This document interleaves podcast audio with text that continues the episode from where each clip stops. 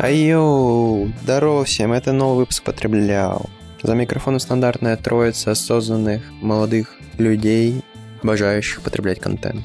Макс Бачинский, Костя Море, Тоша Чуев. Сегодня у нас необычный выпуск. Тошенька вернулся после випасаны. Он был 10 дней в закрытом помещении, где он только медитировал и просвещался. И про это он нам рассказал в первой части подкаста, а во второй части подкаста мы рассказываем ему о том, что он пропустил за эти 10 дней, что мы потребили и что ему стоит наверстать. Перед тем, как начнем, попрошу вас сделать несколько простых вещей, которые очень важны для нас. Первое. Поставьте лайки, прожмите колокольчики, прожмите все красивые кнопочки, которые есть на ваших платформах. Это поможет нашему распространению. Второе. Подписывайтесь на наш канал, подписывайтесь на наш Телеграм, Дзен и на наши соцсеточки. Там мы будем выкладывать эксклюзивный контент, что-то необычное, ну и также анонсы подкастов. И третье. Рассказывайте друзьям про этот подкаст, делайте максимальный репост, эти три действия нужны просто для одного, чтобы мы росли и рос подкаст, и чтобы нас больше людей слушало, и чтобы мы, наконец, купили себе радиоуправляемые машинки.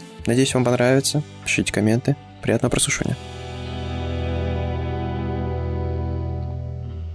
Антошенька, где ты был последние 10 дней? Я отдыхал от контента. Так интересно, что наш подкаст связан с контентом и я его ловил в очень необычном месте. Ловил контент? Ловил контент сам с собой, без какими-то вибрациями, энергетикой, на курсе випасаны или випасаны. Что такое курс випасаны или випасаны?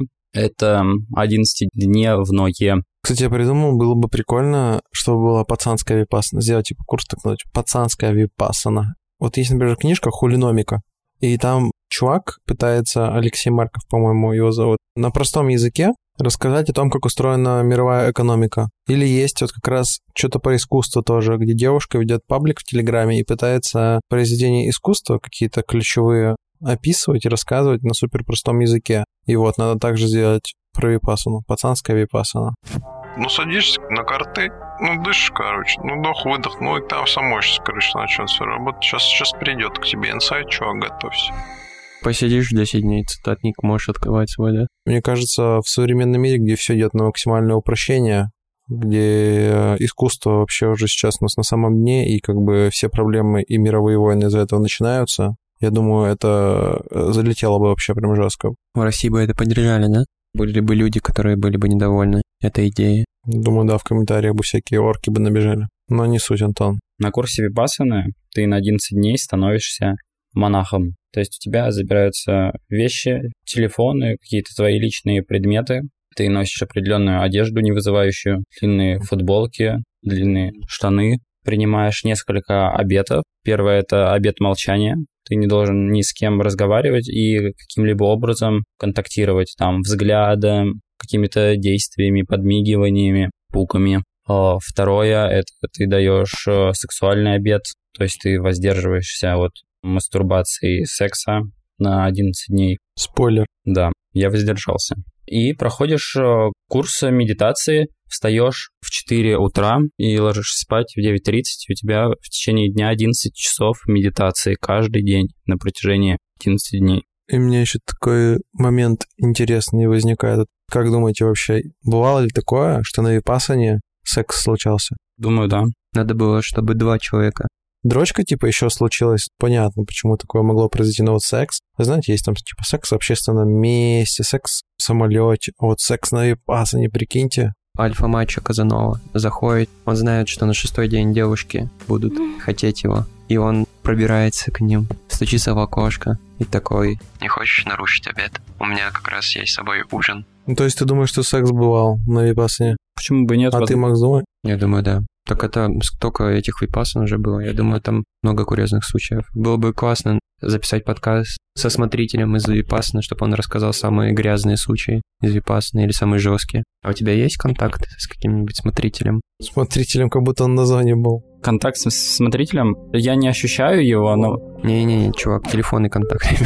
Ты общался? Там же был смотритель какой-то. Учитель либо по-английски гуру. Гуру была женщина из Австралии, из Сиднея. Она там две недельки проводит здесь, на Бали, проводит курс, потом улетает к себе на две недельки в Австралию, потом обратно. Такая женщина лет 60. Я заметил, что там есть менеджеры курса, ты можешь к ним обращаться по каким-то бытовым вопросам, ну, материальным, там, у тебя подушки нет, либо тебе надо решить какую-то, ну, бытовую проблему, попросить там стул для медитации, либо вот можно также, да, обращаться к гуру по каким-то, типа, духовным вопросам, спросить по технике медитации. Я к ней подходил... Сколько раз? Один раз. По технике вопросов не было, потому что техника максимально простая и все понятно. Легкотня. Нет, ты напрягаешь свое внимание. Примерно то же самое, как мышца. Тренируешь, тренируешь, то есть учишься терпению, сосредоточению, вниманию. И подходил только разок, говорил, что у меня спина болит, и хотел бы там... Можете массажистку не сюда присылать. Желательно с хэппи-эндом. Стульчик, чтобы спиной можно было облокотиться. Полустул такой вот. Он без ножек, просто со спиной. Помнишь еще вчера, когда гуляли, Настя рассказывала про табуреточку? Небольшая скамеечка. Я очень хочу такую купить скамеечку просто для работы. Это как ты сидишь на колешках, то есть у тебя обычно поп находится на пятках, колени впереди. Но тут ты под ноги себе подкладываешь вот такую вот скамеечку, чтобы у тебя сильно не затекали ноги. И так можно дольше сидеть, и когда у тебя ровная спина, и ты сидишь на этой скамеечке, это очень удобно, ну, поначалу. Прям очень хорошо соображаешь, и для работы это вообще идеальная поза, как мне показалось. Было бы интересно так поработать. Тебе в итоге дали стульчик? Да, мне дали, но я его попросил уже на седьмой день и редко использовал, в основном на лекциях вечерних, когда уже уставал. Вот что-то все я слушаю, слушаю эти рассказы, и мне все больше и больше на Випассану хочется. Какой конкретно рассказ? Просто вы так все про нее рассказываете, говорите одно и то же, плюс-минус говорите, вот. И я так вот представляю, посидеть на подушечке 10 дней. Кайф. Никто не беспокоит, никакой работы не надо делать. Да, легкотня вообще. Вот что хочется сказать про Випассану. Это не про какую-то секту. Там есть путь, там есть дама, и это как правило жизни. С чем можно это ассоциировать? Например, с каким-то виртуальным облаком Google Диск. Ты вот сидишь, вот медитируешь, в Google Диске написано какой-то свод правил по жизни. Типа, как надо жить, чтобы прожить хорошо, правильно. Правильно вообще, это ужасное слово. Правильно, неправильно. Чтобы прожить счастливо, скорее всего, так. Ну, благополучно. И ты вот сидишь, медитируешь, и у тебя появляется такой вот хороший сигнал к этому диску ты настроил вот этот вот сигнал, и потом тебе приходят вот эти вот zip-пакеты, и ты их учишься декодировать. И когда ты вот декодируешь какой-то пакет, и у тебя приходит такое пф, осознание, вау, и ты это ощущаешь не мыслью, кто-то так сказал, что это хорошо, а это плохо. Надо делать так, и тогда будет так. А ты это понимаешь просто своим телом, своим существом. А вот эта метафора с Google диском сама к тебе пришла? Да. Когда это она к тебе пришла? Когда я сидел, медитировал. Но что немножко похоже, с каким-то облачным каким-то хранилищем, там что-то есть. Во время медитации ты настраиваешь вот этот вот канал. А, вот слушай, я вот сегодня, когда лежал на кровати и думал тоже про эту випасану, про то, что вы все рассказываете. Ну, там, типа, мне пришла такая мысль, вот, я думал про это, про то, про все. Но а там нет такого, что вроде до этого говорил, что ты должен сидеть и наблюдать за телом. При этом вы все говорите, что вот у меня вот такая вот идея, такая вот мысль, складывается ощущение, что вы не за телом сидели, наблюдали, а просто думали о чем-то постоянно. За потоком мыслей тоже же можно следить. Если ты отвлекся, ты просто замечаешь, что ты отвлекся, и такой, я отвлекся, и возвращаешься. Да, но со стороны звучит так, как будто они прям там сидели и раздумывали над чем-то. Так вот, по технике випасаны. Вот анапана. Первые три дня происходит медитация на анапану. Это когда ты следишь за своим дыханием и концентрируешься на точке под носом и пытаешься ее максимально прочувствовать. Сначала ты чувствуешь, как потоки воздуха касаются вот этой вот точки под носом и ощущаешь соприкосновение воздуха. А после ты начинаешь чувствовать какие-то необычные вибрации в этом месте. Более тонкие ощущения у тебя происходят. На четвертый день начинается уже сама випасана. Нас обучают искать вот эти тонкие ощущения по всему телу и проходить ими сверху вниз. И как раз-таки, когда ты сидишь, ищешь вот эти вот ощущения по всему телу, у тебя иногда мозг может устать, тебе это может наскучить, может надоесть. Ты улетаешь вот в мысли, и приходится потом опять настраиваться, просто дышать, сосредотачиваться и проходить опять по всему телу. Это к вопросу о том, что почему мы летаем там в облаках, обдумываем мысли, что-то прошлое, что-то будущее. Это как такое, знаете, тоже подключение к контенту небольшое.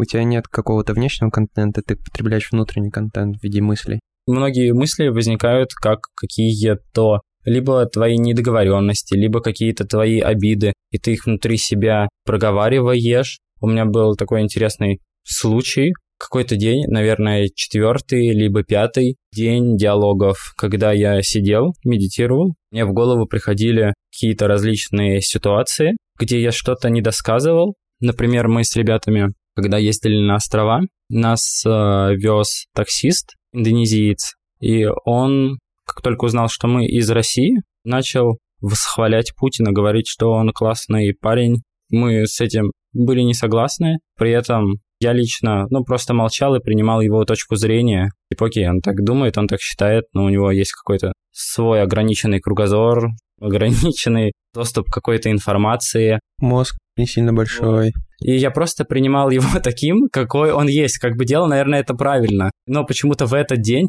я с ним жестко спорил. Я говорил, что your things is full bullshit. Там объяснял, почему Путин негодяй, прям вообще грубо-грубо. Было много вот таких вот случаев. Какая-то вот какашечка внутри осталась, и ты ее на медитации растворяешь. Еще какой у меня вопрос по поводу этой всей випасаны. Там, получается, каждый вечер вам лекцию, да, вечером да. читают? Да. А про что? Там рассказывается лекция про учение вот этой дамы. Дама — это вот этот вот путь, правила, как надо жить. И вообще, как это все появилось, и как Гаутама Будда до этого дошел, как он медитировал.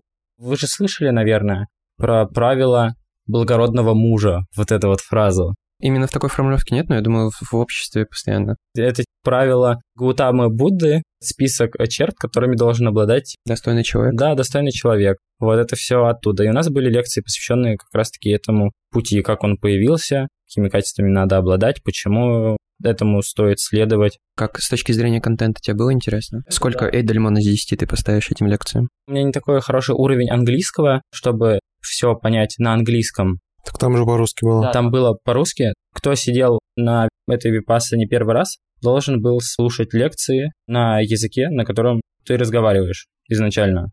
Какой твой, ну, native язык. А уже когда ты второй, третий раз, ты можешь слушать их на любом языке. Русские ребята, которые не первый раз, которые хорошо говорят на английском, смотрели оригинал Гаенги. Это учитель, который сильно продвигал Випассану в 20 веке, в конце 20 века до начала 21 И, собственно, он открыл вот эти вот центры Випассаны. Ну, во-первых, вот ты говоришь, что не стоит к этому относиться как к секте. Но с другой стороны, получается, смотри, ты сейчас говоришь, что там есть набор правил, и это уже какая-то догма получается, что так вот делать правильно, а так вот делать неправильно. Тут идет большое разграничение теории и практики. Можно не особо вдаваться в теорию, в историю буддизма, Будды, кто он такой, а просто брать практику, технику медитации и делать ее. Делать, медитировать, медитировать, у тебя в любом случае будет хороший результат. А какие-то правила, они направлены, чтобы эта техника тебе давалась лучше. Ну, например, одно там, ну, из правил не употреблять алкоголь, что медитация и алкоголь – это не особо совместимы. И тебе будет тяжело медитировать, ну, и это будет сказываться, ну, не положительно на твоей жизни. А вчера ты выпил 4 баклажки пива Small Hazy. Хорошенький такой кальянчик. По медитации у тебя это, ты это прочувствовал? Я прочувствовал очень хорошо в теле, что я себя не так легко ощущал. Целую ночь не спал, у меня заболело горло, побаливало живот, кружилась голова. Такое общее состояние было не на пике формы. Ты реально не спал всю ночь? Да. А после этого ты спал? Нет. Ты так и не рассказал, то есть почему это тогда не догма? Потому что ты веришь в то, что ты испытал сам, прочувствовал. То есть там говорится, что если ты это не прочувствовал на своем опыте, ты можешь в это не верить. То есть кто-то говорит, вот есть чакры какие-то там, первая, вторая, третья, четвертая, пятая, там, шестая. Ты их не чувствовал, ты можешь сказать, ну, типа, их нет. И для тебя их, да, не будет. Когда ты начнешь это ощущать, ты теперь скажешь, да, я это прочувствовал, я ощутил это сам. И они есть ты веришь только тому, что ты сам испытываешь. И ты не веришь в то, что тебе кто-то другой рассказывает. То есть тебе кто-то это сказал, и ты потом, может быть, до этого сам дойдешь физическим опытом и осознаванием. Тебе не кажется, что в такой вот э, атмосфере информационного голода, когда тебе вот будут какую-либо информацию преподносить, mm. у тебя будет шанс того, что ты в это поверишь, как-то интерпретировать свой опыт будешь через то, что тебе рассказали, повышается. То есть, если бы было опасно, где ты просто сидишь, медитируешь, ни с кем не общаешься, вечером нету никаких лекций, отличалось бы, опыт был бы совершенно другой. Вот эти лекции, они вдохновляют тебя. То же самое, как посмотреть Даду на уроках медитации. То есть у него есть какой-то свой опыт, и он им делится, но мы его только понимаем умом в плане, вот он сказал, что нас вдохновил, типа сказал, так круто, делайте так, медитируйте так, и вы будете счастливы, вам будет хорошо. И ты ему веришь, вау, классно, давай я тоже попробую. И тут э, примерно то же самое. Это тебе очень хорошо вдохновляет и придает сил. Но при этом там говорится, что верьте только опыту именно на ощущениях, а не то, что тебе кто-то что-то сказал. Мне кажется, нужно формат випассаны другой делать. Потому что там говорят, что, например, алкоголь мешает медитации и, следовательно, мешает жизни. Так нам нужно АБ-тест проводить, типа, три дня бухаешь и пытаешься помедитировать, и потом три дня не бухаешь и пытаешься помедитировать. На таком опыте уже такой, да, я понял. И также с каждым правилом нужно делать. Первые дни вот реально на випассане вообще максимально развратными и грязными сделать. Но ты после алкоголя будешь долго опять настраиваться на это все. Это можно делать либо после випассаны и познавать это на своем опыте, либо как-то до. Еще важный момент випассаны – не придавать большого значения своим ощущениям, чувствам. То есть э, ты можешь испытывать какое-то страдание в виде какой-то боли, ненависти, в виде злобы, в виде еще чего-то. Либо ты можешь, например, испытывать какие-то там хорошие ощущения. И нам говорили, что любое ощущение, будь то хорошее, будь то плохое, оно приходит и уходит, приходит и уходит. Его суть — прийти и уйти, это все временная штука. Но при этом она сказывается на твоем теле. То есть, когда тебе, предположим, какой-то человек оскорбляет, одного же человека это может оскорбить, а другого человека, например, та же самая фраза может не оскорбить. А в чем отличие? Что у одного человека есть какая-то ментальная связь, там, например, большое эго, то есть его это затронуло очень сильно, и его это оскорбило. А для другого человека он сказал это, окей, он так думает, пусть так думает, а я так не думаю, и мне, собственно, все равно. У этого человека нет какой-то такой вот ментальной связи. Тебя ничего не стригернуло. А тот человек, который стригернулся над этим, у него возникли какие-то ощущения на теле в виде неприятного вот этого чувства. И обычный человек, который в слабом коннекте со своим телом, у него сразу следует какая-то реакция на это. Либо он скажет что-то в ответ неприятное, либо он это почувствует что-то неприятное и будет это держать в себе и ходить с этим там целый день, чувствовать себя как-то очень плохо. Я, кажется, загонял эту тему уже, но у меня две реакции вот на то, что ты говоришь. Первое, какое-то пацанское такое, то есть нужно быть терпилой, что ли? Терпилой быть э, не нужно, не нужно держать и накапливать в себе. Не надо прям убирать свое эго, то есть тебе каждый может говорить, что-то неприятное или делать что-то неприятное. Но при этом это не стоит все держать в себе и копить. Конечно, ты можешь давать какой-то ответ, но при этом рекомендуется делать это не с плохими вот этими ощущениями гнева, злости, а с какими-то хорошими. То есть этот человек сказал тебе что-то плохое или сделал что-то плохое, ну, потому что он немножко несообразительный. Блин, чувак, ну, может быть, просто ситуация, чувак устал после работы. Вот, да, то есть это у него был какой-то внутри себя триггер, который никак не связан, но с тобой. Отнестись к нему с любовью и с жалостью, нам так говорили. А если он тебя ножом пырнул? Ты при этом не сразу умер или что ты можешь сделать? Да, да, да. С любовью будешь к нему? Нам приводили пример. Надеюсь, что полицейские к нему с любовью будут относиться. Сложный вопрос. Нам как раз приводили пример из религии про Иисуса Христа, что как раз когда его пытали, он относился ко всем людям с любовью и страданием. Он ну и где он теперь, твой Иисус? Висит? Нет, ну он же воскрес. Даже не важно относиться к нему, к Иисусу, как к литературному персонажу, или к реальному персонажу, или к какому-то вымыслу, либо к правде, вообще, ну, неважно. То есть вот это вот отношение с любовью и состраданием, я этому сам не следую, но звучит это близко, прикольно, но сам я так не могу. Расскажи какой-то инсайт про Путина свою. Жалко его. То, что ты принял такой инсайт о том, что раньше ты испытывал к Путину злость, а теперь к тебе стала близко вот эта позиция о том, что ну, лучше к людям с любовью и состраданием относиться. И то, что когда-нибудь он поплатится. Вот это вот, кстати, он поплатится, он будет страдать. Вот это не очень хорошая тема. Господь накажет его. То есть тут сострадания вообще никакого Ты нет. будешь страдать. То есть это тоже неправильно. Помнишь, ты еще про эмоции говорил, и у меня опять вот такая автоматическая реакция. Когда ты говоришь то, что ощущения или эмоции — это не важно, о том, что Блин, я сказал, э, может, не так, то есть моя мысль была одна, я ее сформулировал немножко криво, и ты ее воспринял иначе. То есть я не передал то, что я думал. Не то, что это не так важно, а подходить ко всем эмоциям с чистой головой. То есть не впадаться в крайность. Если это какая-то супер классная эмоция эйфория, не впадать в максимальную привязанность, типа, вау, как это классно, я хочу это испытывать, испытывать, как мне хорошо. И ты испытываешь в этот момент сильную привязанность, сильное влечение, а это не очень хорошо. Это уже лекции, которые я не ощутил ну, на своем опыте, то есть, ну, я не знаю, правда, неправда. Нам говорилось, что это вызывает в тебе новые самскары. Это какие-то штуки, которые ты накапливаешь.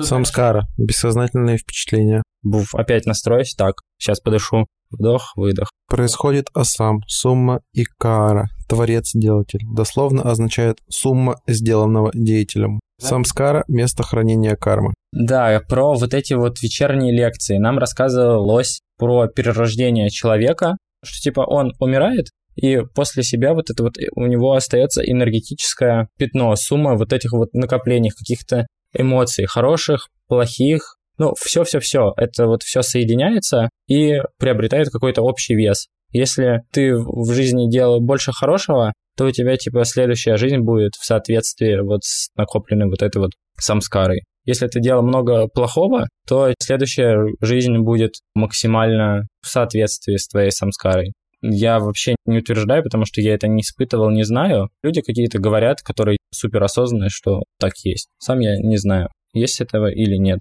Такая вот философия. Да, мне кажется, мы слишком в теорию углубились. Ты рассказал про четвертый, пятый день, и мы наконец подходим к самому главному, шестому дню. Шестой день для всех это самый сложный день. Я помню, что когда Ника пришла, она говорила, вот, второй, шестой день самый сложный. Вам э, перед этим еще как бы говорят, вот, готовьтесь, что это будет сложный Нам говорят примерно, да? что это будет сложный день, потому что меняются техники медитации. Есть люди, которые ну, не могут это принять, не могут сидеть по 11 часов в день и медитировать. Они так день посидели, им было тяжело. И на второй день им прям, ну, тяжко, они понимают, я вообще не готов к этому. И они уходят. А почему шестой день? Наконец, четвертого начала пятого дня появляется особая техника медитации Sitting of Strong Determination. У нее как-то есть более короткое название, но суть ее в том, что ты сидишь неподвижно и медитируешь. Проходишь точкой по всему телу, и при этом ты целый час не можешь э, двигаться. И такая медитация происходит три раза в день по часу, и это довольно тяжело. Некоторые люди вот не могут это терпеть и тоже уходят. А суть этой медитации — это принятие ощущения боли, чтобы боль не вызывала у тебя страдания на какой-то момент такого сидения вот эта боль, она потихоньку начинает проходить. Ты как-то ее разбиваешь. Декомпозируешь на чувства. Декомпозируешь на ощущение чего-то теплого, горячего. То есть тебя в какой-то точке становится очень горячо. И ты чувствуешь не какую-то боль, то есть ты не чувствуешь страдания. Тебе в этом месте очень горячо.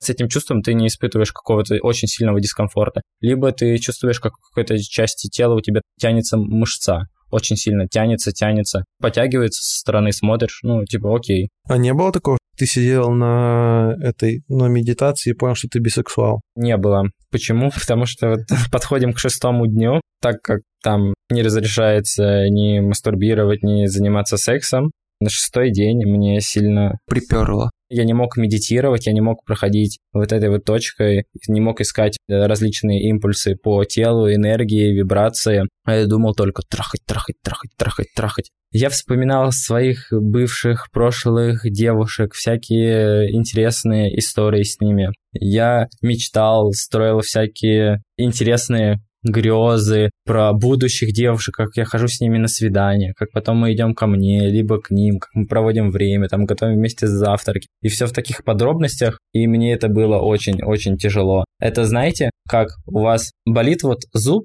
хочет выпасть, шатается, шатается, и вы его теребонькаете, вот так вот шатаете, вы испытываете при этом боль и наслаждение, и при этом его шатаете, шатаете, шатаете. О, да. Было у вас такое? Ну да, боль и наслаждение одновременно. Вот, и тут примерно тоже, то есть ты не можешь взять подрочить, и при этом у тебя вот все мысли направлены на какое-то сексуальное возбуждение. Как прыщи выдавливать. Вроде бы больно, а потом такое наслаждение от этого прыснутого. А мне процесс нравится, когда вот это так прыскается, так пфф, и какая-то белая штука выходит из кожи. О, да, белая штука выходит. Этот день ты провел только вот в этих мыслях. Да. А потом что было? А потом на седьмой день я проснулся, как ни в чем не бывало, и мне было легко. И я понял, анича, анича. Это значит, что все приходит и проходит. И мне особо сильно больше не приходили такие истории в голову. Что самое темное было у тебя за время випассаны? Чего-то особо очень темного не было. Были какие-то чувства страдания, что мне тяжело сидеть. Еще было тяжело, это день на седьмой, такая вот воля. Я думал, справлюсь, не справлюсь. Я видел какую-то рутину. То есть я понимал, мне еще тут находиться три дня и 11 часов в день медитировать, вставать в 4.30. Я устал как-то морально, физически, силы подходили к концу. И это был какой-то такой вот вопрос э, силы воли, чтобы взять себе и сказать, ну я смогу, я смогу это все пройти. Это было, ну, прям тяжело. А как-то, да, я медитировал. Это какой день был? Восьмой, и ни с того ни с сего пришла мысль, что у меня брат катается на моем велосипеде, а он мне рассказывал, что обычно катается без шлема. И на него наехала машина и сбила его.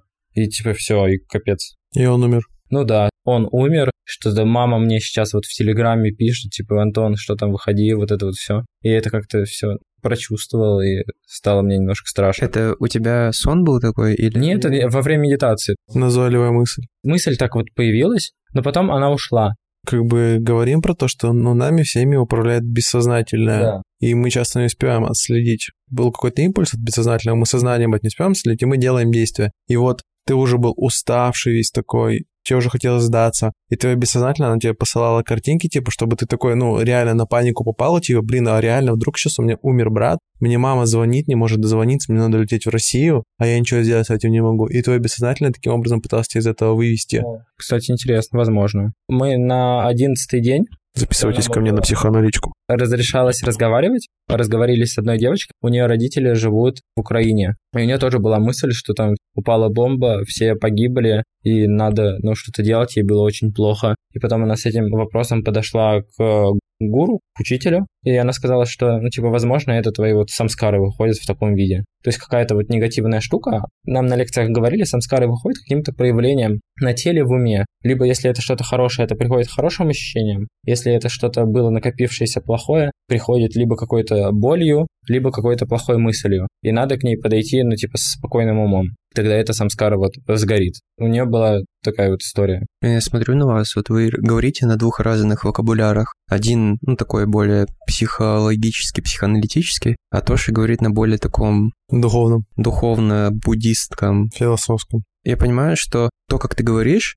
проблема, вот если бы они просто использовали другие слова и термины, то было бы намного понятнее. Наверное, я это передаю какими-то такими словами, которые мне первые приходят на ум. и Да не, мне кажется, не в этом проблема. По сути ведь реально, как бы вот смотри, знание, оно одно, просто оно выражается разным языком. Люди раньше называли это просто другими словами. И, возможно, из-за того, что сейчас вот на хайпе психоаналитика, психология и так далее, мы вот считаем, что все так надо это выражать. А по факту, через немножечко другие интерпретации и названия, они говорят о том же самом. Мне скорее, знаешь, не то, что на хайпе и так надо говорить, а скорее то, что мне проще понять то, что ты говоришь, а не то, что Антон, потому что вот эти самскары, Вот сейчас прочитал еще. В индийской философии данный термин, ну, самскара, используют для обозначения отпечатков, оставленных в уме индивидуальными действиями или внешними обстоятельствами. То есть какое-то у тебя событие было в жизни, которое у тебя осталось в башке, в бессознательном, и потом оно выходит как раз, как типа травма, например. Это можно объяснить более каким-то Наверное, да. Ой, и, кстати, интересная такая штука, что нам на лекциях говорили, не знаю, откуда это дошло, говорят, что вот э, Гаутама Будда, ну, типа, существует, стал Буддой, просветился, и что он сам своим осознанием, ощущением дошел до того, что тело состоит из различных клеток, а клетки состоят из атомов. То есть вот тогда, когда не было никаких микроскопов, где не было никакой науки, он это просто как-то мозгом, своим сознанием вот проник и понял, что есть какие-то такие частицы, атомы, из которых состоит все тело, а потом, что эти атомы, по сути своей, есть вибрации и волны. Наше тело — это волны. Я волна. а бозон Хиггса он не увидел там? Вот этого не знаю. Если говорить каким-то более обыденным языком, чем хороша випассана просто обычному человеку, если уйти о, о всяких вот этих вот медитационных йоговских штучках, там, с, самскарах, прошлых, будущих жизнях, энергиях, там, чакрах и тому прочее. Это медитация учит чему? Пониманию своих чувств. Пониманию своих чувств, своих ощущений. Повышает твою силу воли. Важное качество. Учит не бояться трудностей. Это уже сомнительно, мне кажется. Медитация не всегда учит не бояться трудностей. В каком плане? Что медитация учит к любым ощущениям подходить спокойно. То есть у тебя есть какой-то плохой жизненный период, опыт, что-то у тебя в жизни происходит плохое. И ты это воспринимаешь нормально. То есть ты не испытываешь по этому поводу каких-то там плохих эмоций. То есть случилось плохое, окей, я это принимаю, значит, ну так надо. Случилось хорошее, окей. Но мне кажется, это уже теория поверх медитации. Ну, про то, что воспринимайте свои эмоции как что-то, то, что придет и уйдет. Такой более философский подход к этим эмоциям, менее страдальческий. Ну, то есть медитация как занятие, как мы уже говорим, оно там концентрации, силы воли, умению чувствовать свои эмоции, ощущения и так далее. А вот то, что ты уже говоришь, как будто уже как философия поверх медитации. Не совсем философия. Тут, например, что у меня было на своем опыте. Я когда-то сидел, и пришло у меня очень классное чувство. То есть я почувствовал какую-то такую вибрацию-вибрацию. Я такой, вау, как мне нравится. То есть меня потянуло к ней. И я об этом вот подумал, подумал, и она тут же у меня прошла. И я перестал ее чувствовать. Либо наоборот, когда ты чувствуешь боль, и ты сильно зацикливаешься на боли, думаешь об этой боли, как тебе плохо, плохо, плохо, плохо, ты еще больше начинаешь страдать. То есть вот как раз-таки, когда у тебя внимание на чем-то сильно либо идет в какую-то хорошую сторону, либо в плохую сторону. Когда сходит с такого баланса. Медитация дает тебе такое состояние, искать состояние баланса. Да, состояние наблюдателя. Ты просто рассказал вот про шестой, седьмой день, и потом сразу к одиннадцатому где-то мы же. А что посередине было? Восьмой, девятый — это были дни, когда тоже было, ну, не супер просто медитировать. Ты уже понимаешь, что дни проходят быстро. Когда наступило 12 часов дня, день почти закончился, потому что был тихий час, оставалось всего лишь два Strong Determination, а вечером после шести один этот Strong Determination, лекция, и ты ложился спать. Дни стали такими уже циклическими. В такую рутину зашел? Да, зашло в рутину, и дни проходили, последние довольно быстро, и было такое ощущение, что ну вот-вот уже это все закончится и ждет какой-то следующий этап. С кем ты познакомился? У вас одиннадцатый день – это день, когда можно было разговаривать. С самого утра? С 10 часов утра. В этот день уже были медитации? Потому что мы просыпаемся в 4.30, идем на медитацию, медитируем, идем на завтрак, после него тихий час. Завтрак у нас в 6.30 до 8 у нас, ну, типа, свободное время там, ну, либо можно постирать что-то, либо отдохнуть, либо походить, погулять. Потом опять начинается медитация, и вот после 10 утра можно было э, разговаривать. Да, и мы там разговаривали как с парнями, так и с девчонками. В силу своего среднего английского языка я в основном разговаривал с русскими парнями, с англоязычными разговаривал, но на какие-то такие поверхностные темы, типа откуда ты, чем ты занимаешься, чем ты увлекаешься, как там у тебя прошла медитация, ну и на таком вот на легеньком уровне. Очень много на випассане интересных людей, которые там либо занимаются каким-то там предпринимательством, либо каким-то IT. Люди с какими-то своими интересами. И была такая мысль очень классно найти девчонку с випасаны. Девчонку, которая не ходит не к психотерапевту какому-то, а ходит, ну, чтобы понять себя на випасане. То есть люди такие какие-то, ну, более осознанные, более интересные, и у них меньше каких-то тараканов и проблем, каких-то детских травм. Я про то, что они скорее на верном пути, но еще вряд ли они избавились от всех тараканов. Конечно, но вот э, девчонки, которые там были, они интересные, с ними есть о чем поговорить, порассуждать. Так как тебе в человеке интересна душа в первую очередь все-таки, и общение с ним, а не просто потрохушки, правильно? Да, конечно. Я с такой-то неискренней улыбкой сейчас сказал. Такой э, говорю это и чувствую где-то в глубине, типа, а, ты сфальшивил. Расскажи про самое яркое знакомство. Самое яркое знакомство — это знакомство с Артемом. Кто такой Артем? Это парень лет, ну, 30, 30-32 года с Урала из Перми. Приехал на Бали. Короче, во время випасаны он все время ходил в шапке и натягивал ее на глаза. Чтобы ему было легче, чтобы ему не ставить ваши глаза. Ну да, может, либо как-то он коннект особый. Ну, не знаю почему. Короче, он так ходил. То есть очень отличался от других людей. Ходил как-то медленно, сильно отличался от э, людей. И когда мы все заговорили и познакомились, ну, друг с другом. Он рассказывал про себя, что он пробовал различные голодовки, одна из которых была 40-дневное питье кокосовой воды, Просто он на 40 дней пьет кокосовую воду и при этом ничего не ест. Еще у него был камушек. Ну, непонятно, какой-то есть камушек. И он мне дал его в руку и сказал почувствовать энергию. Типа, где ты чувствуешь энергию? Куда проходит энергия с этого камня? Я держу этот камень в руке. Что-то особого ничего, ну, не чувствую. И рассказываю, ну, что это вообще за прикол, как это работает? И оказывается, у него где-то есть второй камушек, который лежит в каком-то месте силы и ретранслирует ту энергию, с того вот камня, который вместе сила находится, к этому камню. Ну, типа, знаете, как квантовая запутанность, вот там передача информации вот просто вот так. Научное объяснение сейчас не ищи. Да, не знаю, я, короче, тут ничего не почувствовал, и он начал вот рассказывать очень какие-то эзотерические штуки. Я очень далек был от этого. Но при этом после випассаны я принимал любой образ мысли человека и не, не делал каких-то таких выводов, типа, блин, это чудак какой-то такой. Есть такой вот парень. Любовь и сострадание, любовь и сострадание. Расскажи, какие ты инсайты вынес из випассаны. Первый инсайт – лучше слушать свое тело, чтобы понимать, осознавать какие-то свои желания, стремления и ощущения. Понимать свои эмоции и чувства. Второе – медитировать не только тогда, когда ты сидишь и становишься таким суперосознанным и концентрируешься и медитируешь, а стараться медитировать везде с утра до вечера. То есть ты идешь куда-то, ты стараешься идти осознанно. Ты моешь посуду, стараешься мыть посуду осознанно. То есть ты чувствуешь, как ты там губкой проходишь по тарелочке, ее моешь, осознанно это делаешь. Работаешь, там осознанно бежишь. Просто любая деятельность, э, относиться к ней более сконцентрированно. И это должно улучшить качество твоего занятия, и мозг твой получает больше наверное, удовлетворение от процесса. Хотя хер его знает. Вот так это надо было, Антон, с этой надо было начинать.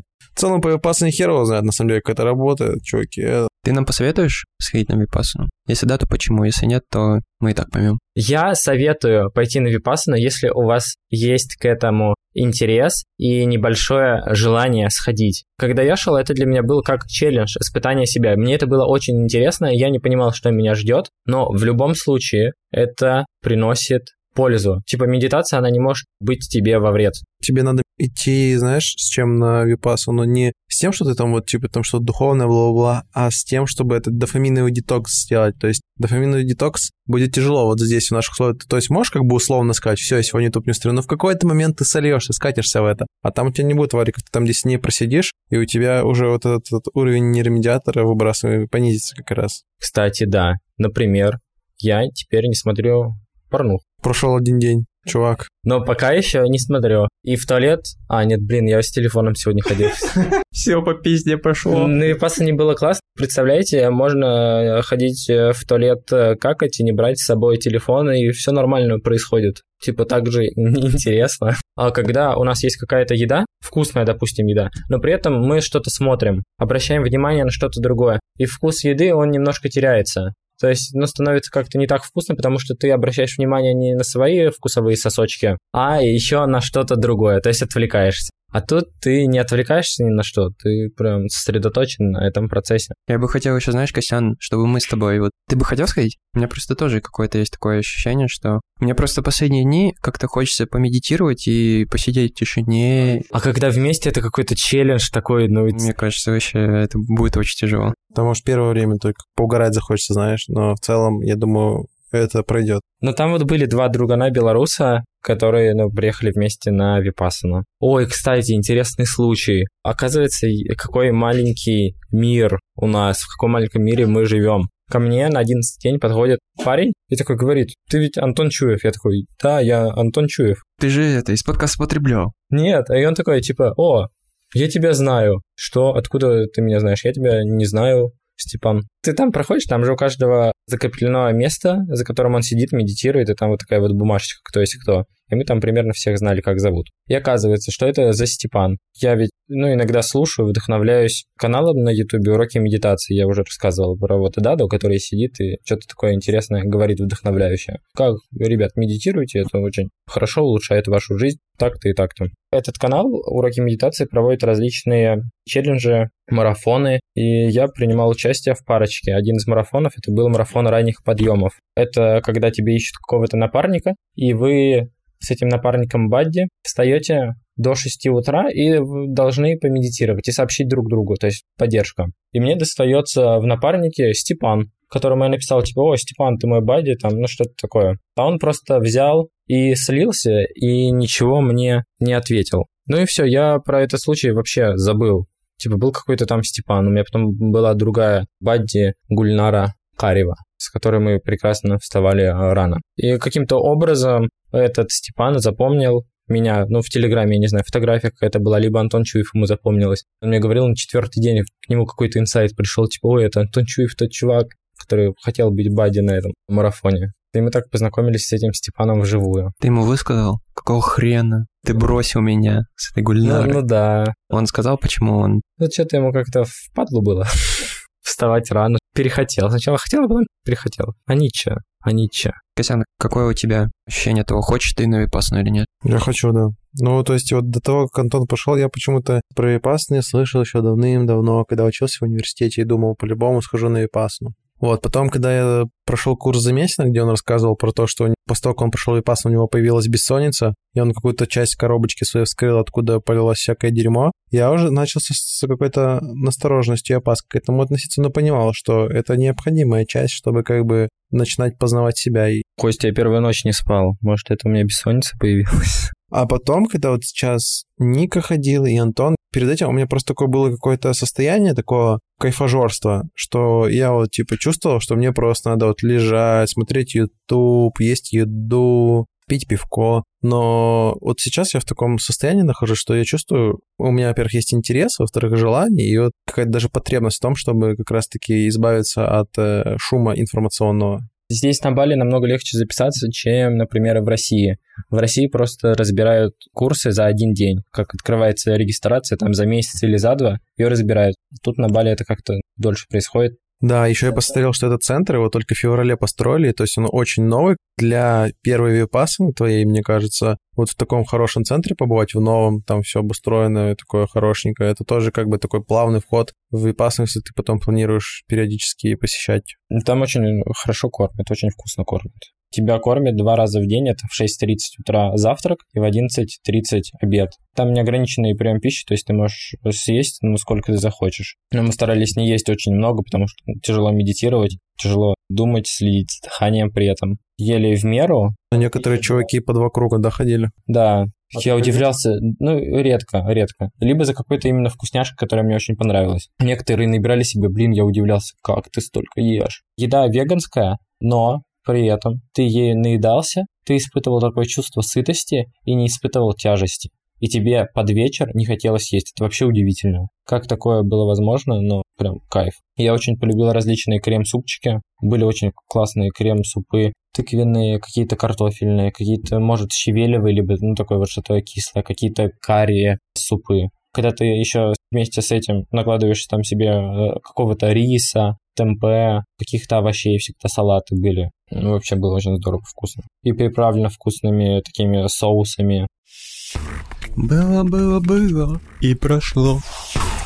Антоша, а теперь мы меняемся роялями. Ты 10 дней не потреблял контент. Сейчас мы нальем тебе этого супчика. О да, о да. Мы будем рассказывать, а ты, если что, задавай вопросы. Очень много всего. Дудь, Солодниковым, странные дела. Начнем с Дудя?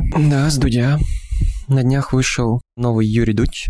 Два с половиной часа? Да, прям вообще услада для наших глаз. Выпуск с Николаем Солодниковым, автором канала «Еще не Познер». Легендарная личность в интеллигентных кругах. Ведет канал, где берет интервью у культурных деятелей. Бухает с ними водку. Блин, да, и недавно у него появился формат, где он зовет умных людей, бухает водку и обсуждает какие-то темы на 2-3 часа, и это, мне кажется, идеальный формат. Ну, например, там... э, Звягинцев. выпусков- Да, Звягинцев, Наум Клейман, я его плохо по именам помню. Личность легендарная. Я, кстати, еще его увидел, когда он делал открытую библиотеку. Это площадка, на которой он звал два-три спикера, которые рассуждали на одну тему. То есть это больше не как дебаты, но такой открытый разговор на одну тему. Я в основном там разговаривали на какие-то культурные или общественные, социальные темы. Выпуск интересный, проходит большая часть его в Риме, и хочется поехать в Италию, посидеть, посмотреть на пейзажи, на архитектуру, выпить кофейка, вечером, да, сходить, съесть пиццу, бахнуть винишко и такой вот праздной жизнью итальянской пожить. Но основной весь срач и поинт преткновения в этом выпуске в том, что Солодников говорит о том, что «Чувак, Дудь, ты не прав». Дудь, когда ему начинает прогибать свою линию, свою точку зрения о том, что мужик, ну, нам надо с политикой разобраться в обществе, чтобы общество было более образовано в плане политики, чтобы была сменяемость власти, и институты политические были налажены. Ему Солодников отвечает, что мужик, это bullshit. Искусство вот что нам надо исправлять. Ну, культура, просвещение, искусство. Дудь прям видно, как ему это не заходит, эта точка зрения. Прям по лицу это было видно? По его диалогу. Он постоянно пытался перебить, ну, в плане не перебить в диалоге, а переставить. То есть вот этот аргумент, тот дает аргумент, потом снова этот, и как бы... Это больше дебаты. И Дудь не пытался как бы его точку зрения понять, а просто начинал свою навязывать. Потом в комментариях, соответственно, там пришли люди, которые писали по типу, ну, чувак, давай вот приезжай к нам в, там, в Мухосранск и посмотри, как мы тут живем, какую нам тут культуру поднимать, какое искусство, когда вот у нас тут зарплата 10 тысяч рублей. Тебе там в твоих Италиях-то понятно, блин. Алкашу тут этому повезло, выбрался, а он там просто еще такой прикол, что он говорит, ну да, я люблю выпить, типа я каждый день пью. На обед водочки выпить это нормально. В обед водочку типа. Ну или про то, что чувак прочитал свои 50 томов и типа кичится этим. Ну там он говорил про то, что вот сейчас дети не читают. Вот я в свое детство 50 томов какого-то там чувака, философа, кажется, прочитал. Вот это вот литье говна, как мне кажется, как раз есть демонстрация того, что действительно нам необходимо повышать уровень культуры и просвещения в нашем обществе. Потому что, мне кажется, если бы этого дерьма не было, это был бы показатель того, что, возможно, все-таки он не прав. А так как такие вот необразованные люди, как мне кажется, начали срать, ругаться, какие-то приводить доводы, которые очень необоснованные, вбрасывать какие-то не связанные с основной точкой как бы спора аргументы. Вот это показатель как раз того, как мне кажется, вот наглядная демонстрация того, что все мы с вами быдло, и нам надо просвещаться. Люди просто приняли точку зрения Дудя. Я бы сказал, чуть более понятно просто объяснил. У людей как будто отсутствует эта способность э, к пониманию других мнений, к ощущению плюрализма. Я вот вообще не понимаю, типа, когда люди по факту почти на одной стороне баррикад. То есть не говорят вообще полный bullshit, но при этом вообще сразу срываются и говорят о том, что чувак несет хуйню. Вот мы знаем уже, как делать. Там еще причем часть выпуска про то, что Солодников недолюбливает Навального. Дудь у него спрашивал про это, чем тебе Алексей Анатольевич-то не нравится? Ну, он говорит про то, что да, я согласен с тем, что он сидит не по закону, стандартная ремарка, но при этом мне не нравится тот человек, тот политик,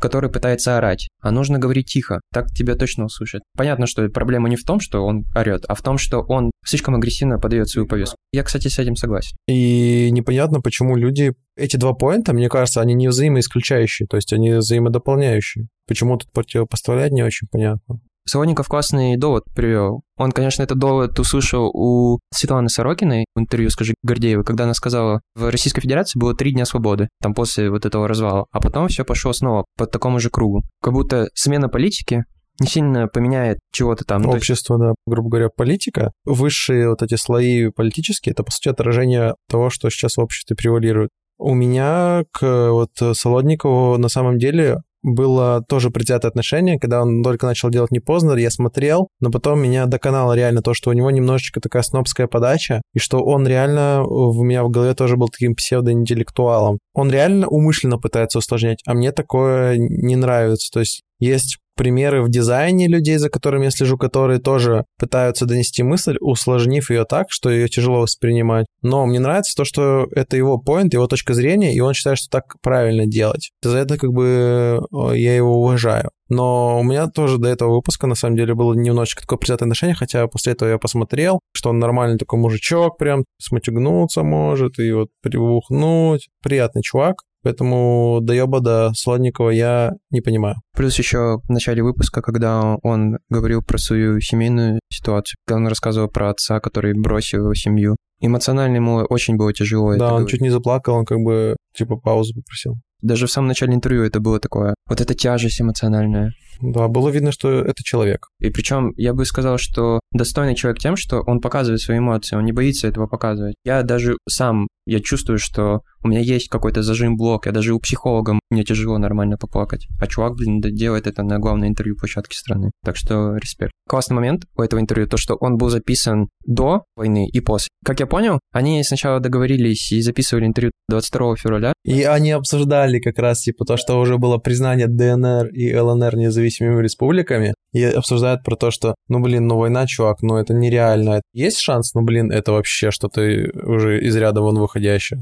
Сомневаемся, что такое будет. И вторая часть интервью записана как раз уже в Риге, где-то через три месяца. То есть понятно, почему Дудь сразу не выпустил это интервью. И вот как раз, мне кажется, сок вот этого интервью в том, что он в двух временах записан. И, блин, как видно, Солодников 22 февраля счастливый такой, яркий человек, и через три месяца он супер поникший, у него, блин, борода заросшая. Мне кажется, это отражение нашего психологического сознания сейчас. Next one. Next one, Stranger Things, Season 4. Что такое Stranger Things? Очень странные дела. Для тех, кто не смотрел. Ты не смотрел ни вообще? одной серии. Вообще не смотрел? Вообще. Ни одного сезона, ни одной серии. Ну, это вообще жестко. Чувак, ну, у тебя предстоит много интересного контента впереди. Кратенько расскажу. Stranger Things — это, я думаю, главный сериал Netflix, который стал первым главным флагманом этого сервиса. Он популяризовал ностальгию на 80-е. Основной сеттинг — это как будто, знаешь, ты смотришь какого-то Кинга, экранизацию Кинга, то есть очень похоже, что много мистики, какие-то посторонние миры, злые существа. Главный герой — это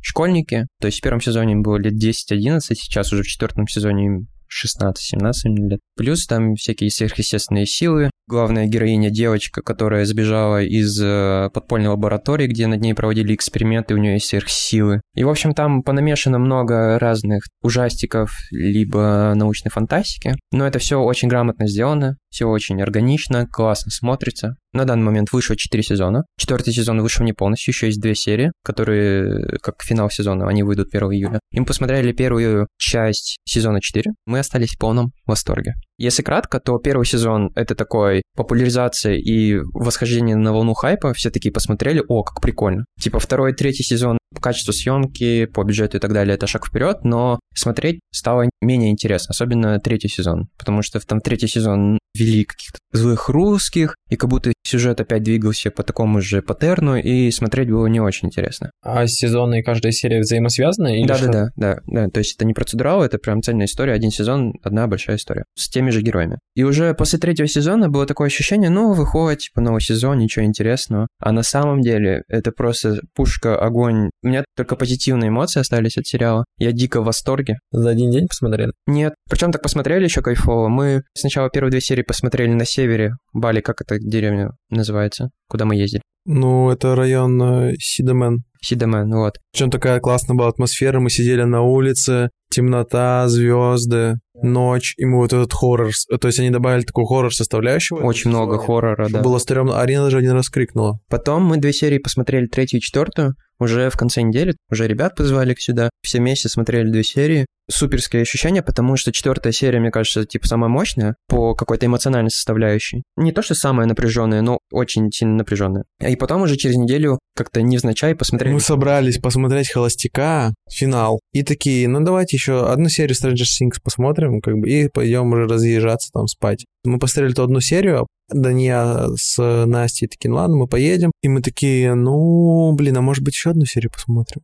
Такие, ну ладно, давайте еще одну. И, короче, мы в итоге весь сезон до конца, до трех часов ночи досмотрели, и ребята остались нас ночевать после этого. И суть в том, что вот мы не могли оторваться. Мы причем все перед этим посмотрели рекап, ну, то есть краткий пересказ первых трех сезонов. Потом ребятам, кто не смотрел первые две серии, быстренько рассказали на фрагментах, что там происходило, и потом все вместе смотрели и просто вообще кайфовали. Киновечер у нас такой был. Да, да. Супер кайфово. Настроили колоночку, на телеке смотрели, подвинули диванчик. Очень кайфово. Что нам понравилось в этом сериале? Костян, расскажешь? Вообще, я не фанат был Stranger Things, то есть я помню, как я смотрел первый сезон, мы еще тогда жили в общаге, я смотрел его с Егором, по-моему, Для меня это было что-то странное, то есть это какой-то вообще новый формат сериала и сюжета.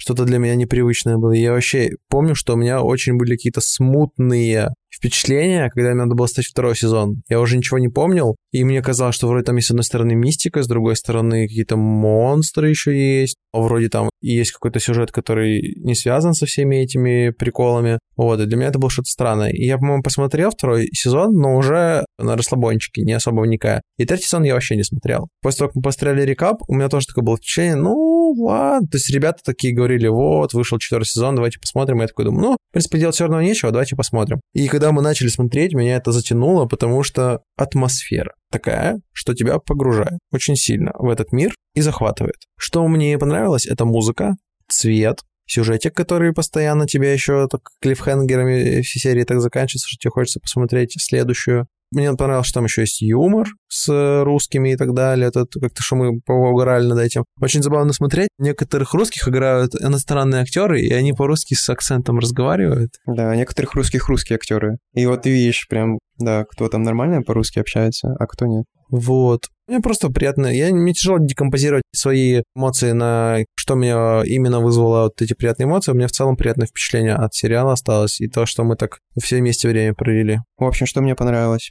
Ну, если смотреть с кинематографической точки зрения, то супер круто снято. Причем кинематографическая составляющая. Во-первых, у них явно повысились бюджеты, и они начали сильно кайфовее снимать, и как будто реально не сериал смотришь, а суперское кино. Из-за того, что много жанров понамешано, то есть по факту там параллельные три сюжетные линии, и каждая линия, она выделяется каким-то там жанром. Если одна линия — это история побега из тюрьмы, вторая линия — это какая-нибудь мистика, третья — немного комедийная линия. И вот каждая снята в своей стилистике, и иногда появляется какой-то жесткий боевик, то есть который классно снят одним кадром. Когда внезапно спецслужбы пришли в дом и начали расстреливать всех подряд. О, да, вообще. Такая жесткая и неожиданная сцена была. Что мне еще понравилось, так это как эмоционально они с героями работают то, что они на главных героев, с которых из первого сезона, они уже немного Баутяру подзабили и начали второстепенных развивать. И очень классно они это делают. Есть там девочка Макс, ее история так классно подходит. В четвертой серии, вот это, мне кажется, которая самая мощная по накалу, она так все так классно подводит. И был момент, что кажется, что сейчас все, все будет плохо, все сейчас умрет. И вот это нагнетание было. Третий момент, который мне понравился, это то, что я нашел какой-то подтекст. Мне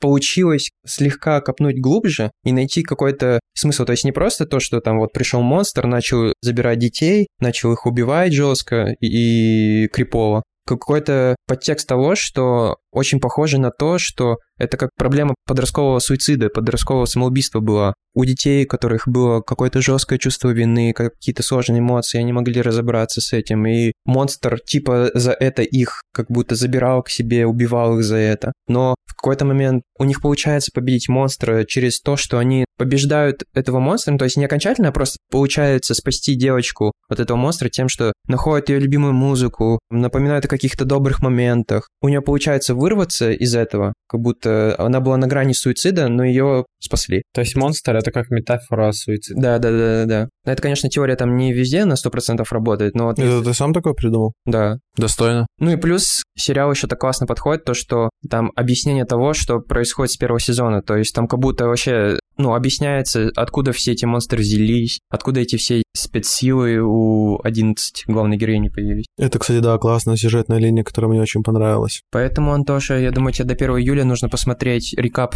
первых трех сезонов. Там уже под конец сезона серии по полтора часа будут. Говорят, что вот эти две серии, которые еще не вышли, они там в сумме 4 часа будут. Вообще, если общую рекомендацию давать, то смотреть первый сезон обязательно, потом можно на кратком пересказе второй и третий. Хотя, на самом деле, и второй тоже такой эмоциональный, но, блин, тоже они там много напутали. Вот, а четвертый прям обязательно. Потому что, вот как Кося говорил, там много всего понамешали, хоррора добавили, прям жесткого хоррора такого. Советуем всем. И тебе, Тошенька, в первую очередь. Потому что столько всего пропустил в этой випасне. Там, понятно, там энергетики, вибрации, все такое, но Stranger Things тоже достойное произведение. Да, запишу. Сейчас в кинопоиск добавлю к себе. Не в кинопоиск, ты сразу открывай, чтобы после подкаста начал смотреть. Было, было, было, и прошло. Помните, пару выпусков назад я вас спрашивал, говорю, вот у меня проблема, я не могу книги читать. И я вас спрашивал, с чего бы мне начать? Вот, и вы мне посоветовали, и воспользовался я на самом деле только одним советом. Не, двумя советами я воспользовался. Сейчас кратенько расскажу, что я прочитал, и почему мне это понравилось, и почему я вам это советую. В общем, первое, что я прочитал, это Давату по Тошиному совету «Чемодан». Да, «Чемодан» — набор рассказов, объединенный одной темой. Даватов эмигрировал из Советского Союза, эмигрировал с одним чемоданом, в котором были какие-то вещи, и он про каждую вещь там вспоминал какую-то историю, как она у него появилась. Такой легкий стилец, на удивление русской литературы, которая написана понятным русским, невитиеватым, спокойным и при этом таким приятным языком, это очень легко читается, и истории такие... С приколом. Да, показывают вообще всю бессмысленность Советского Союза и ту какую-то серость той жизни, передает классно ту атмосферу. В общем, да, советую. Именно для старта вообще кайф. Хочешь дальше прочитать Довлатова что-то еще? Наверное, пока нет. Я бы, наверное, когда-нибудь прочитал еще Довлатова, но нет такого, что я прям горю еще желанием. Ну, то есть это не прям яркие восхищения, но очень приятное чтиво. Легкое. Вопросов нет. Пойдем дальше. Далее я прочитал книгу, которую много где уже видел советы, начиная от Павла Городницкого, заканчивая Гарри Топором. Книга называется «Один триллион долларов». Завязка очень простая. У чувака, который прям полнейший неудачник... Это художественная литература? Да-да-да. Чувак полнейший неудачник, он еле как концы с концами живет в Нью-Йорке, и на него падает наследство 1 триллион долларов от каких-то там дальних родственников, которые 500 лет назад ему пришло в голову то, что вот э, мне нужно положить свои там чуть-чуть денег под проценты, и за 500 лет накапало 1 триллион долларов. И история прикольная тем, что, ну, во-первых, просто вот этот сеттинг, мы всегда мечтали о том, что мы будем делать, если у нас э, окажется столько много денег, что мы будем делать. То есть первая часть книги это про то, что чувак пытается привыкнуть к этому, пытается как-то этим пользоваться, про какой-то роскошь, про сразу появившееся внимание и те возможности, которые у него появились. А потом начинается линия про то, что у него в этом завещании написано то, что вот я тебе даю этот миллион долларов для того, чтобы ты спас человечество от гибели. Грубо говоря, на него такая ответственность возложилась о том, чтобы с помощью этих денег он смог спасти человечество от гибели. А какая там у нас проблема? Там экология, бедность и все такое. И он в течение всей этой книги пытается найти вот этот способ Прикольно, что те способы, которые он рассматривает, или те способы, которые ему подсказывают люди, они основаны на научных работах, которые делали реальные ученые в реальной жизни. То есть там, начиная от каких-то, знаете, основ макроэкономики и каких-то там типа налогов на использование природы, заканчивая тем, что просто нужно какое-то глобальное правительство, типа глобальное министерство экономики, которое будет контролировать человечество от того, чтобы пришел какой-то злобный концерн, забрал всю власть, и люди работали на этот какой-то концерн. Там, конечно, есть и всякие дебильные идеи. Плюс еще прикольно то, что этот чувак постепенно сам, грубо говоря, проникает э, вот в эту сферу, сферу там макроэкономики, сферу какого-то государственного влияния, типа кто виноват в бедности, там в экологии и так далее. Как он отчасти сам виноват в этом. То, что это триллион долларов, которые он накопил за вклады, то, что по факту бедные люди пытаются заплатить за проценты, а эти проценты на самом деле для того, чтобы вклады возвращались, и по факту он отчасти виноват в этой бедности, то, что люди пытаются сводить концы с концами. И вот этот момент классный про то, как он пытается, типа, самостоятельно разобраться в этой бедности, приезжает в какую-то деревню филиппинскую, пытается разобраться там про рыболовов, про то, что эти рыболовы убивают рыб динамитом и при этом параллельно разрушают рифы и, следовательно, экологическую составляющую этого района. И он там по цепочке так вот идет, сначала говорит, вы же понимаете, что вы экологию разрушаете, вы разрушаете природу. Так они говорят, у нас нет денег, нам нужно как-то пропитаться, нам нужно платить проценты. И потом он идет к, вот к следующему чуваку, который забирает эти проценты. Он рассказывает свою историю про то, что вот у меня у самого кредиты, если бы не такие жесткие проценты на этих простых людей, я бы вообще не выжил. Потом он идет там дальше в банк, и все приводит к тому, что по факту он сам в этом виноват, потому что банку нужно платить проценты, а в этом банке он типа один из главных вкладчиков. И, короче, этим и мне понравилась эта книга, что с одной стороны это просто такая сказка, в которую ты попадаешь, а с другой стороны какое-то такое легкое, простое, но интересное научное исследование про истоки какой-то бедности, про истоки того, как работает этот мир, про как работает макроэкономика и все такое. Были какие-то инсайты? Я скорее про то, что чуть-чуть понял устройство макроэкономики. Вот, и про то, что кажется, что у чувака много денег, много власти, он может все легко так поменять, а на самом деле, ну, есть огромное количество сложностей, и у него все равно ограниченное количество ресурсов, и если он даже просто раздаст эти деньги, это все равно вообще никак не решит эти проблемы. И то есть нужно решать проблему как-то глобально. А что ты э, вынес из этой книги, что ты будешь на практике использовать? Ну, там нет такого, что это какое-то пособие по жизни. Не вижу в этом какого-то практического применения. Просто скорее интересное чтиво и очень увлекательное, особенно к концу. То есть не было никакого инсайта, как можно много денег заработать? Где-нибудь увидел какой-нибудь где-нибудь изъян системы? Нет, там нет такого. Там рассказывается про то, что вот есть типы людей, как они зарабатывают деньги, там, начиная от работников, продавцы, там, бизнесмены, и потом уже какие-то инвесторы. И ты понял, что ты хочешь стать инвестором? На самом деле нет, бизнесменом. Ты еще про это рассказывал, я подумал, что это похоже чем-то на цель вот у Голдрата про то, что он тоже в художественной форме рассказывает про работу предприятия, там, про то, как он настраивает работу завода, через такие там метафоры тоже какие-то приводит штуки прикладные. Прикольно. Я как раз хотел в ближайшее время прочитать ее. Но я не знал про то, что она в художественной форме. Я скорее просто думал то, что она рассказывает про работу систем, про какое-то, знаете, теоретическая база вот этой. Нет, там вот это этим интересно. Там, через призму, например, похода, когда они с детьми шли в поход, он про теорию узкого горлышка рассказывал, про то, что вот они идут там э, в десятером в поход с детьми, каждый друг за другом, есть какой-нибудь чувак, который очень медленно идет, и из-за этого все остальные начинают отставать, ему надо как-то оптимизировать и расставить детей так, чтобы, если он в конец этого поставит все вперед, идут. Под впечатлением от великого интервью Тинькова я прочитал читал «Я такой, как все» Олега Тинькова. Это автобиография Олега. Олега Юрьевича. Олега Юрьевича. И это максимальный зачет, я бы сказал. Это написано тиньковским языком, таким же языком, которым он разговаривает в интервью, какой-то наглостью и дерзкостью, эспресс...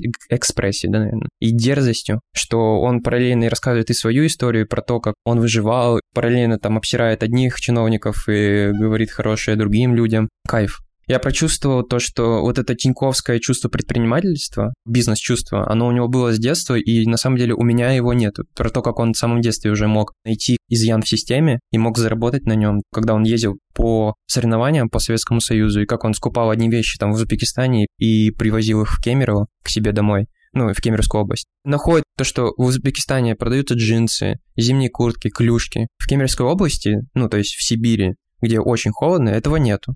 И он даже то, что это было под запретом, он занимался этим, перевозил, зарабатывал на этом деньги. И вот этот путь он рассказывает про то, как он в студенчестве этим занимался, про то, как он создавал свои бизнесы. И очень много кейсов. Ну, то есть меня удивило про то, что до Тинькова он занимался пивным бизнесом, и он сделал экзит на 250 миллионов тем, что он начал строить завод, он не достроил завод, при этом он строил очень все качественно, используя новые технологии, и не достроив этот завод, он уже продал его за 250 миллионов. А там только цемент был залит. Ну, не, не так, конечно, было. Он такой, вот здесь будет завод. Мужики, он будет настолько пиздатым. Все такие, блин, ну Тинькофф, наверное, шарит, надо у него прикупить. И что ты э, практическое что-нибудь вынес? Что ты будешь применять в жизни на практике? Да тоже не было такого, там скорее... Ну, нахуя ты это читал? Чтобы для удовольствия. Не обязательно же читать для какого-то... Это привязанность, чувак. Буду бы не одобрил. Да и похуй. Плюс еще несколько каких-то историй перед армией, когда он после лагеря, да, когда он с девушкой ехал в автобусе, попал в аварию, и девушка умерла в этой аварии. У нее еле как держалась голова на плечах, и типа ее хранили в закрытом гробу. Это жесть, это грязь. Костян, ты что же читал? Топ. Я помню, я в универе читал еще, когда учился. Я прям тоже под впечатлением был большим. Это меня вдохновило на то, чтобы стать бизнесменом, и сейчас, как увидишь, я уже успешный предприниматель. У меня под управлением три бизнеса под колпаком. Ну, как-то так потихонечку развиваемся, хуярим. Вперед, мужики. И еще хотелось, чтобы эта книга была продолжение, то есть она обрывается как раз на старте Тинькофф банка. Хочется прочитать ее. Так а у него после этого выходила еще книга. Ну, да, ну ладно, посмотрю. Не, но все равно она, грубо говоря, не до 22 года. А хочется, знаешь, продолжать и продолжать каждый день вот это. Есть еще у вас вопросы по Тинькову? Еще после этого захотелось Брэнсона прочитать, потому что Тиньков много про Брэнсона рассказывает. Ой, фу, Брэнсона вообще невозможно читать. Я пробовал читать у него к черту все пересидел, это просто какая-то мотивационная какая-то хрень. Типа, йоу, вот я такой был бедным чуваком, но потом в детстве я... Если читать Тинькова, Тиньков, по сути же, как бы вдохновлялся Брэнсоном и в бизнесе, и в книжке тоже видно, что, типа, он его стилем жизни вдохновлялся, и книжка прям так написана по типу тоже, вот, я с детства уже знал, как можно заработать. Ну, не то, что знал, вот меня тянуло к предпринимательству, йоу, вот этот предпринимательский ген у меня был, и Брэнсон там тоже говорит, как он в детстве там что-то... По-моему, он там сделал какое-то издательство с корешем, что-то там они издавали. Там скорее меня бесили моменты, когда были какие-то вставки людей, которые были знакомы с Тиньковым, и они рассказывали какие-то впечатления об Олеге. Учительница... Когда я его видел в первый раз, я сразу понял, что это будет... Ученица рассказывала, вот, Олег был такой дебошир, но он такой хороший человек был всегда. Он нам построил школу, там... Ну, это было как будто лишнее, я всегда пропускал эти моменты.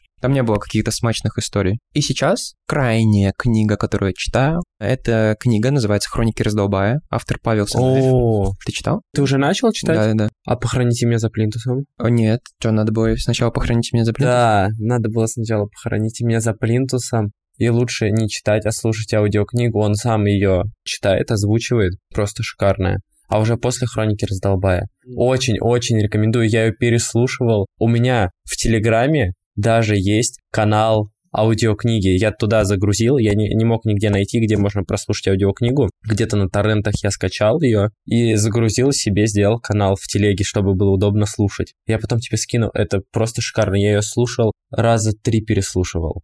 Первый раз, ну, в детстве, когда на юг ехал, это была одна из моих первых аудиокниг, которая вдохновила меня просто вообще читать, слушать. Это шикарно. Книга, она на самом деле сюжетно не сильно интересная, там просто история о 18 или 19-летнем пацане, который не пон... пацане, пацане, который вообще ничего не понимает, что делать со своей жизнью. Он полностью растерян, у него свои комплексы, страхи. Рассказывается как раз начало его взрослой жизни, как он вкушает эти плоды самостоятельности, ответственности. И на самом деле главная фишка этой книги то, что она написана на русском качественном и очень смачном языке. Много каких-то смехуёчков вставлено в текст. И приятно это читать, в общем. Ну, хотя она идет сложнее, потому что там нет какого-то сюжетного напряжения, и нет каких-то клифхенгеров, и нет такого, что читаешь по три часа и такой, «Ой, что там будет дальше. Но все равно приятно очень чтиво. Было, было, было, и прошло. Мы плавно подошли к концу нашего подкаста, и, как обычно, мы попросим наших слушателей подписываться на все, что мы делаем. На наш подкаст, на телеграм-канал, в котором много эксклюзивов, На наш Boosty и Patreon. На наш Boosty Patreon, которого пока еще нету, но скоро будет. На Яндекс.Дзен, на соцсеточке нас. На OnlyFans. Да, конечно. Подписывайтесь, ставьте лайки. Дышите, ребят, вдох, выдох. Анича. Вдох, вдох, выдох. Анича. И рассказывайте друзьям, репостите. Нам очень важно, чтобы как можно больше людей посмотрело это и услышало. В общем, все. Прощайтесь, ребятушки. Пожелайте что-нибудь. С любовью и состраданием, ребят, прощаюсь с вами. Желаю добра. И позитива.